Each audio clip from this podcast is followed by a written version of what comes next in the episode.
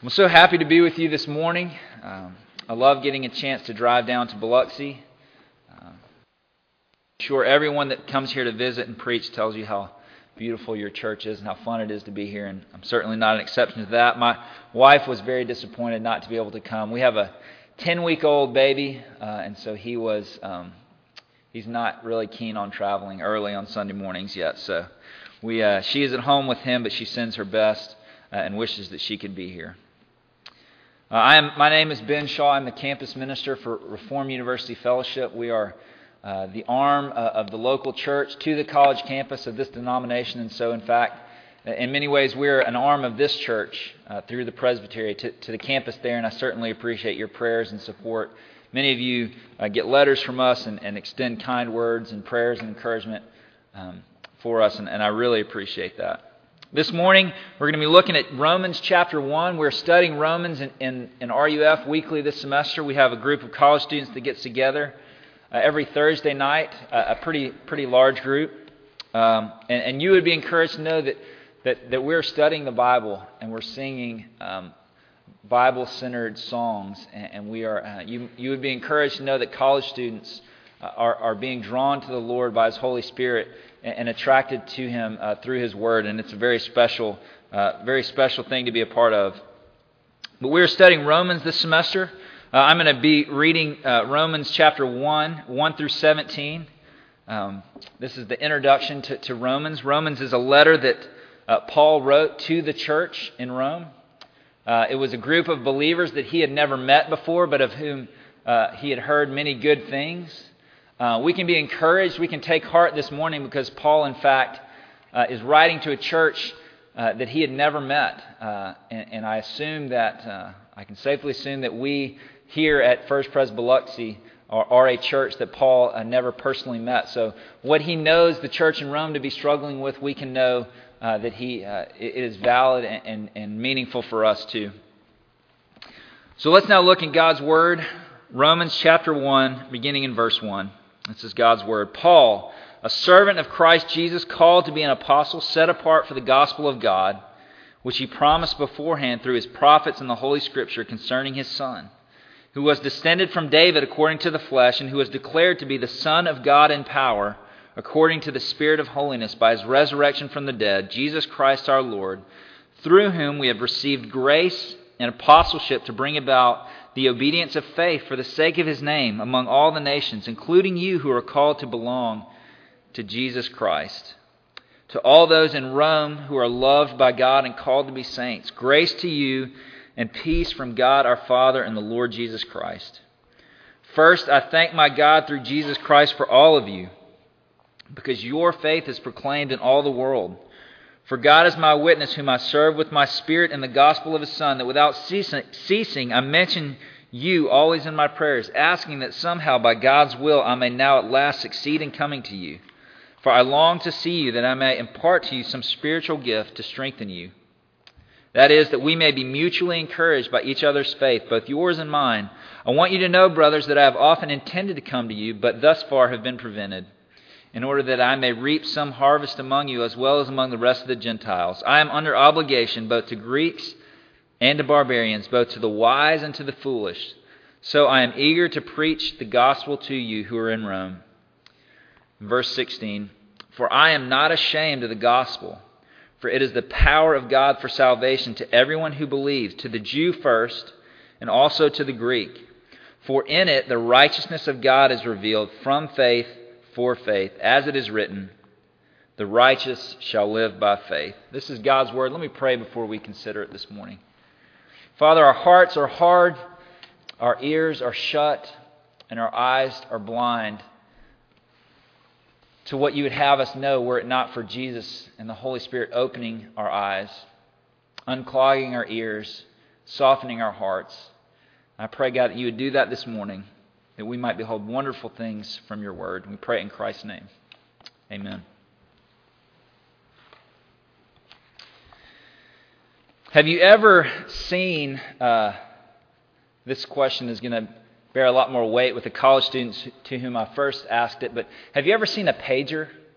A, a beeper pager. Many of us in this room have seen them, right? They're these little devices that have a phone number attached to them, right? And, and you know, maybe 10, 15 years ago, you would get someone would call your pager and it would buzz you, and then you would know to go check your voicemail. It would basically receive voicemails for you.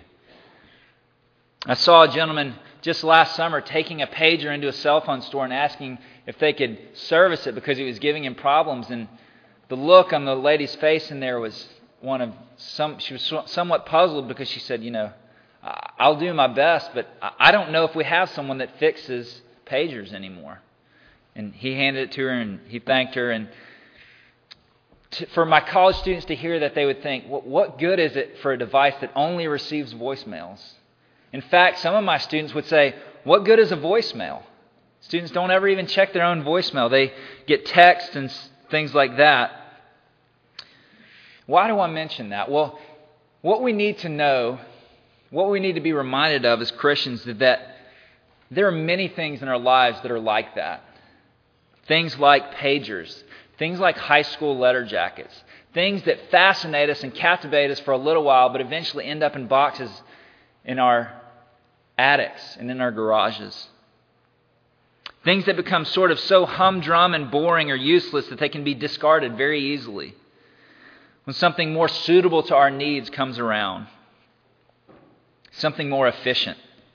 These are the type of things that sort of become cumbersome to us, and then eventually they'll be discarded.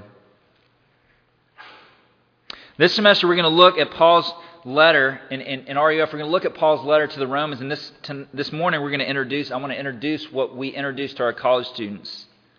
Because Christianity has become such in our culture, especially in the southern culture, that it's become so common, so humdrum, so commonplace to us,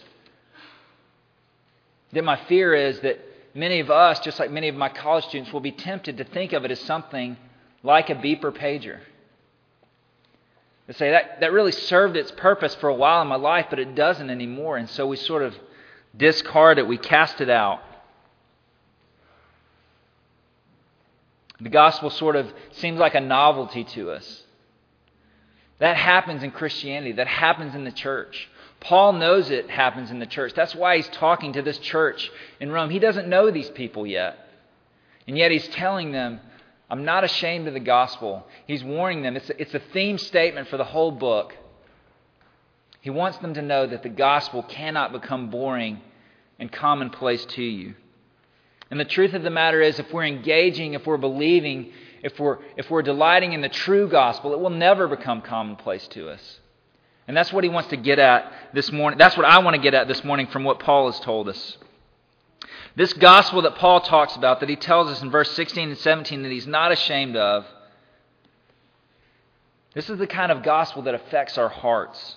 It's the kind that takes us, that took Paul from a prominent place in, in, in Judaism, a prominent place as a, in the community of Pharisees, this, this rising star in the, in the world of the Pharisees, a place where he could have identified himself to others. He, he said, As to the law, I was blameless. As to the law I was perfect. That's what he said of him. That's what he could have said of himself before he met Jesus. But this gospel took him from a place where he said, As to the law, I see myself as perfect. It took him from there to a place where he calls himself the foremost of sinners. He says, I'm the chief of sinners. I'm the worst sinner I know. And the interesting thing is that in the gospel, he wants to call all of us to that place with him. From a place where he says, As to the law, I'm perfect. Now I'm the chief of sinners, and I want you to come there with me. Paul wants to keep people from simply not caring about Christianity anymore. This, this sort of type of external Christianity that cannot and will not bear up as newer things come into our lives. Christianity, it, it's not like patriotism, right? The patriotism that makes you interested in, like, the Olympics when they come around every four years. Or patriotism that sort of makes you get excited about World Cup soccer when really probably none of us are soccer fans the rest of the, the rest of the time of our lives. But the World Cup comes around and USA is in the World Cup and we're excited about it. Or the type of patriotism that sort of ramps up during the 4th of July or, or, or when, like we are now, we're at war. Christianity is not like that. It's not something that, that will help you only feel good about yourselves, helps you pick you up when you're down, helps you choose who you want to date or who you want to marry. It helps you choose who you want your children to hang out with. If that's the only thing that Christianity does for us, it's all external. And eventually we'll cast it off because it doesn't affect our hearts anymore. Christianity is not symbolic, it's not exclusively symbolic. A few years ago, I walked into a friend of mine's house, and as I was walking into his, uh, walking up his driveway, I slipped, and I almost did like the complete splits in, this, in his yard, and I, and I, uh, you know, I thought I pulled every muscle in my legs, and I looked down, and what would I find on the driveway there underneath my foot but a banana peel? And as many times as we've seen it on cartoons or in comic books or on commercials, I bet very few of us in this room have ever actually slipped on a banana peel. And yet we know in our minds that banana peels mean you could slip and fall. And it happened to me. I don't want Christianity to become that way for us, something that's only symbolic. We think of the cross and Christ and church and Scripture, and we think, oh, that means salvation and all this stuff. But we never experience it in such a way that challenges our hearts and changes our hearts. The theme statement of the book of Romans is right here in verses 16 and 17. And the theme statement of the book reminds us that embracing the gospel means embracing something of which you will be tempted to be ashamed. Embracing the gospel, the true gospel, means embracing something of which you will be tempted to be ashamed. Why does Paul say, I'm not ashamed of the gospel, for it's the power of God for salvation to everyone who believes? Our inclination is, is sort of to apply this verse to, to our public witness, right? right? What do people out there? I'm not ashamed of the gospel, therefore I'm going to go and, and, and be be happy to tell people that I go to church and happy to tell people that I love the Lord and all these things. It, it applies to our public witness. Therefore, I'm not going to use certain types of language at work. And I'm going to make sure that I'm in church on Sundays and Wednesdays and, and other times. If this is all our Christianity does for us, it's external things. If our Christianity, if we read this verse about not being ashamed of the gospel and we think it's only about what we do out here, it won't affect us. It won't change us. And eventually it will be displaced by things that seem more interesting. The big idea of this passage, the big idea of the book of Romans, is that embracing the true gospel means embracing something that you will be temp- of which you will be tempted to be ashamed. And there's three reasons for that, and I'll read them. Uh, we'll go through those this morning. I think they're all right here in the text. And the first reason is this the gospel, the true gospel, begins with, it is good news that begins with bad news. I'm sure you've heard before in church somewhere that the word gospel literally means good news. It's the announcement of a victory or something good that has happened back way back in ancient times. It, before it became sort of a Bible word, it just meant the gospel, meant good news. Something happened somewhere. It's an announcement. The gospel for us means identifying that the power we find in, uh, identifying not the power that we find in ourselves, but the power that is revealed to us by God for our salvation. Identifying your, yourself with the gospel message means identifying yourself as someone who needs saving. And that's, that sounds like bad news for us, right? Identifying ourselves as someone in need. When I was about 12 years old, I was sort of a late bloomer. Uh, I was plenty big, but I was not strong at all, and I was at a summer camp, um, and they took the 12 and 13 year olds from this from this summer camp where I, where I was a kid. Um, at the end of camp, they would take the, the 12 and 13 year olds over to the to the teenager camp, right? And we would get to go spend one day there, sort of experience all the wonderful things that we were going to get to do next summer when we came back to camp. And so the plan for us, a, me as a young, very young 12 year old, was to go with this group over to camp and we were going to do their high ropes course, which was this sort of intense um, 30 feet up in the air, cables and lines and harnesses and all this great stuff that we didn't have at the younger kids' camp. So we were going to do the high ropes course, and then that night we were going to go to a square dance with all the teenagers. And we just, uh, obviously, we were all nervous and excited. And here I was, a 12 year old, and I would have to diagram it for you to help you understand, but the end of the ropes course had a cargo net and a series of barrels that you had to sort of climb across and then climb through. Uh, and I was not anywhere close to strong enough to do that, especially at the end of the day. And I'm here to tell you, I got halfway across the cargo net. I thought I was going to fall. Luckily, I was harnessed in. I didn't think I would, could make it. I made it. And then I got to the barrels, and I was about three barrels from the end, and, and I fell out of the barrel. And I'm hanging there by a wire, and, and, and I'm completely worthless. I'm, I'm so tired I can't move. And luckily, the director uh, uh, of my camp, the younger kids' camp, he, he saw me up there, and, and he knew that I was in a bad spot. And right about that time, all the teenagers started walking underneath on their way to the square dance. And so there I am hanging completely motionless, so tired I can't move. The, the, teenagers are walking underneath us and they're yelling to me, You can do it. Keep going. Keep going. You can do it. Pull yourself up. And it was only making it worse.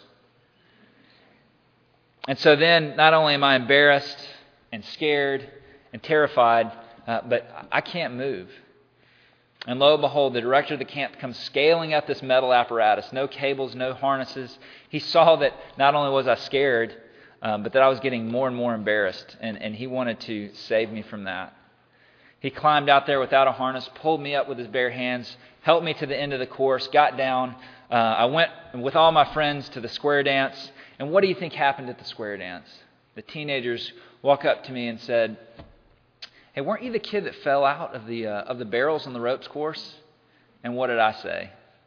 Um, I'm, I'm, thinking in my mind, okay, I was 30 feet up there. They might not actually recognize me. And I was like, no, I, I don't think that. I think there was a few people that may have fallen out. I don't think that that probably wasn't me that you saw. Well, well, why did I say that? Because that morning, that afternoon, and that night, I did not want to be identified as the chubby, 12 year old who fell out of the barrels and couldn't get himself back in. I did not want to be identified that morning as someone who needed saving. I was ashamed to identify myself that way. The good news of the gospel begins with the fact that it is the power of God for salvation. It's right here in the text.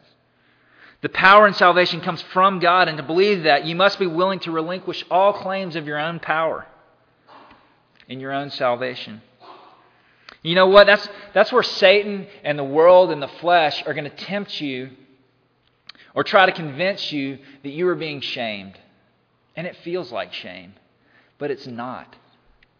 See, the beauty of the gospel is that it begins with our relinquishing all powers to our own, uh, uh relinquishing all of our own power and saying, I am someone in need of saving.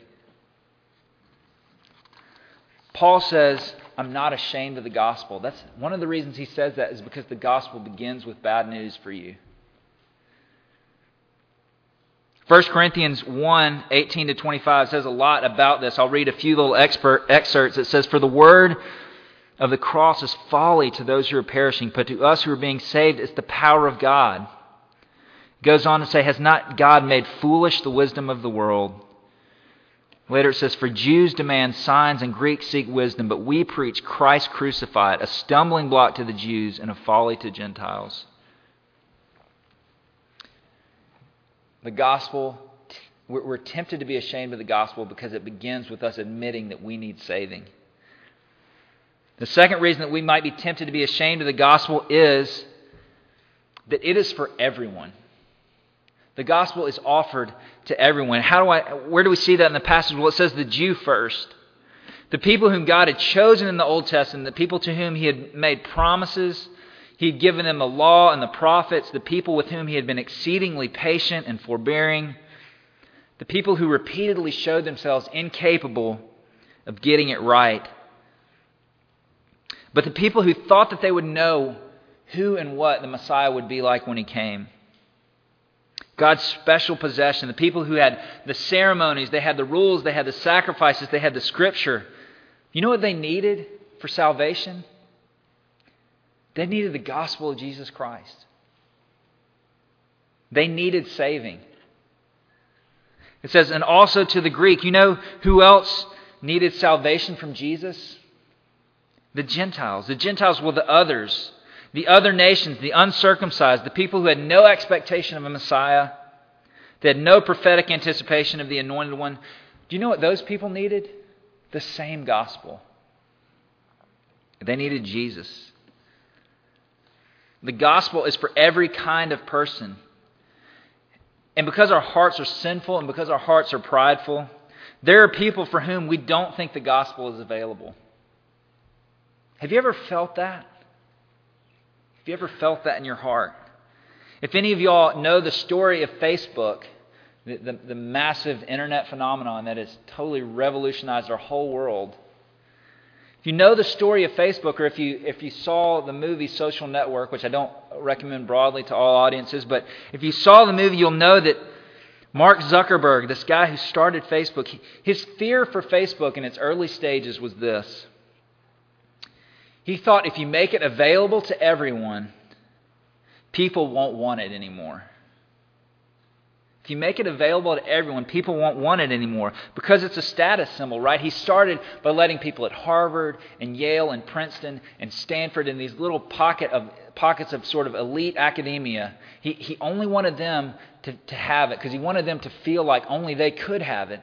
Because when something gets offered to everyone, a lot of times we don't want it anymore. We're ashamed of it. See, Mark Zuckerberg brilliantly understood that we don't like things that are available to everyone. We like to think that we, we sort of made the cut, right? And so when the gospel comes in, when Paul tells us, and when Jesus offers the gospel, when we realize that Scripture offers salvation to all different types of people, we're tempted to be ashamed of that. The real gospel says that it is for all those who believe, not to those who hold a certain moral standard, not to those who have a certain socioeconomic class, not a certain IQ, not a certain race. The, go- the gospel is for all types of people.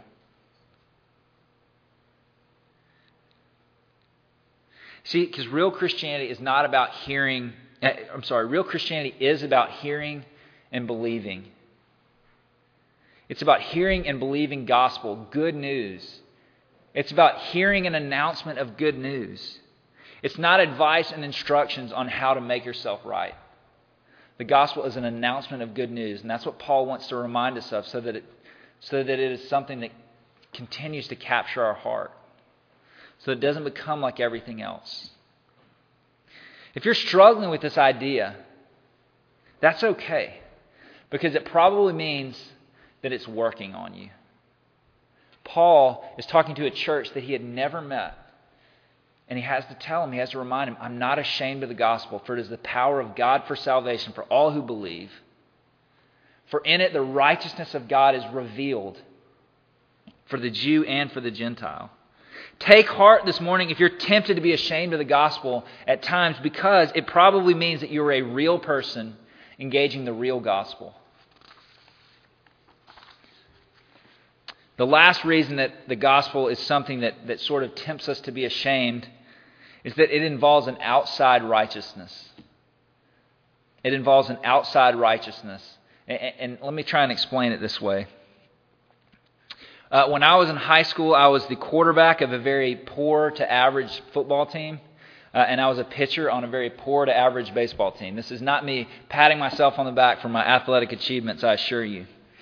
Uh, but when I was in high school, my little high school in North Louisiana won this thing, uh, this award uh, called, I think it was either the Piccadilly Cup or the Piggly Wiggly Cup. It was something like that, some funny name uh, that, that everyone took very seriously because it meant that your school had the best athletic department in its, in its class, right, in its division. Uh, and so, uh, being the pitcher on the baseball team that made the playoffs and being the a quarterback on the football team that made the playoffs. They asked me to go receive this award uh, on behalf of our school down front at this big assembly. And so I went down front, and of course, I felt like it made total sense. I'm the quarterback and the pitcher, and I should certainly go down there and receive this award. And so I received it and thanked them and it did the whole deal. Um, and as I was leaving the assembly, someone pointed out to me, hey, you know, you, the football team and the baseball team didn't make it far enough in the playoffs to, to sort of earn any points for this award at all. And I'm embarrassed to say now, and should have been embarrassed to say then, I, I sort of argued with them. I said, Well, I'm sure we did something. I'm sure it meant something. And they said, No, it doesn't. And I didn't believe them. And so then uh, Uh, to make it even worse, somebody actually showed me in black and white a document that talked about the rules and the points and how this award was given, and it basically confirmed their uh, news to me that I had had nothing to do with that award. In fact, the girls' cross country team, the girls' softball team, and the boys' track team had accumulated all the points on their own. And so here I was, having just received an award and stood in front of the whole school and accepted something that I had nothing to do with. And I was so embarrassed. I, I was I, not only was I embarrassed, I was mad at whoever had asked me to do that. I couldn't believe that I had gone down there and made such a fool of myself. I had stood there and accepted something that I had no part in earning. I did not want to receive something that I did not earn in any way, and it made me feel foolish. And the world tells us that it's shameful and embarrassing to receive something that you didn't earn. But here's the problem that's exactly what the gospel is. The gospel tells us you receive something that Jesus earned on your behalf. And that is hard for me to hear, and it's hard for you to hear. And, and, and, Paul tells us he's not ashamed of the gospel because when we are embracing and engaging and believing the true gospel, that's what it means. Martin Luther identified this book of Romans, this letter to the Romans, we're about to celebrate the anniversary of, of his posting the 95 Thesis in a few weeks, or actually in a week, I guess. Martin Luther identifies this book, Romans, and these verses as pivotal in his understanding of Scripture and of God. And in fact, it became a pivot which, in many ways, the whole world turned on. These are important verses.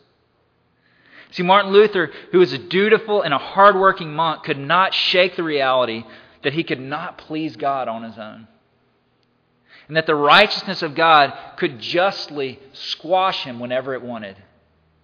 That he, he, he did not, he could not be near to God without God's righteousness squashing him. No matter how hard he worked, no matter how hard he repented, no matter how hard he beat himself up, even literally beat himself up, he couldn't be close to God and the righteousness of God. But in his study of Romans, in these chapters and these verses, Luther realized that the good news and the righteousness of God, good news and righteousness of God, those don't go together. They don't go together for sinners like us, unless, of course, the righteousness of God is not merely a condemning righteousness, but a gift righteousness, a righteousness that's given to us. And that's what, this, what, what these verses are talking about. These verses and this book help Martin Luther see the beauty and the good news of the gospel, which is received and applied by faith. The righteousness of God, this passage tells us, is revealed. It comes to us, it's not generated in us. And the whole of Scripture opened up for Luther as he read those words. I bet some of us have had a similar experience where all of a sudden we realize that the gospel that Scripture is about God giving us His righteousness and receiving us because of what Christ did and not because of what we do. And all of a sudden, the whole, it's like the whole book opens up to us. Righteousness, right standing with God, which requires perfection, is not dependent on your performance, but it's dependent on the performance of Jesus. And that the death that sin produces in your life cannot be dealt with by self hatred and willpower but only by being washed in the blood of Christ and having Him stand in your place. The exchange of His life for yours. The gospel is hard for us sometimes because it means we receive something that we didn't earn.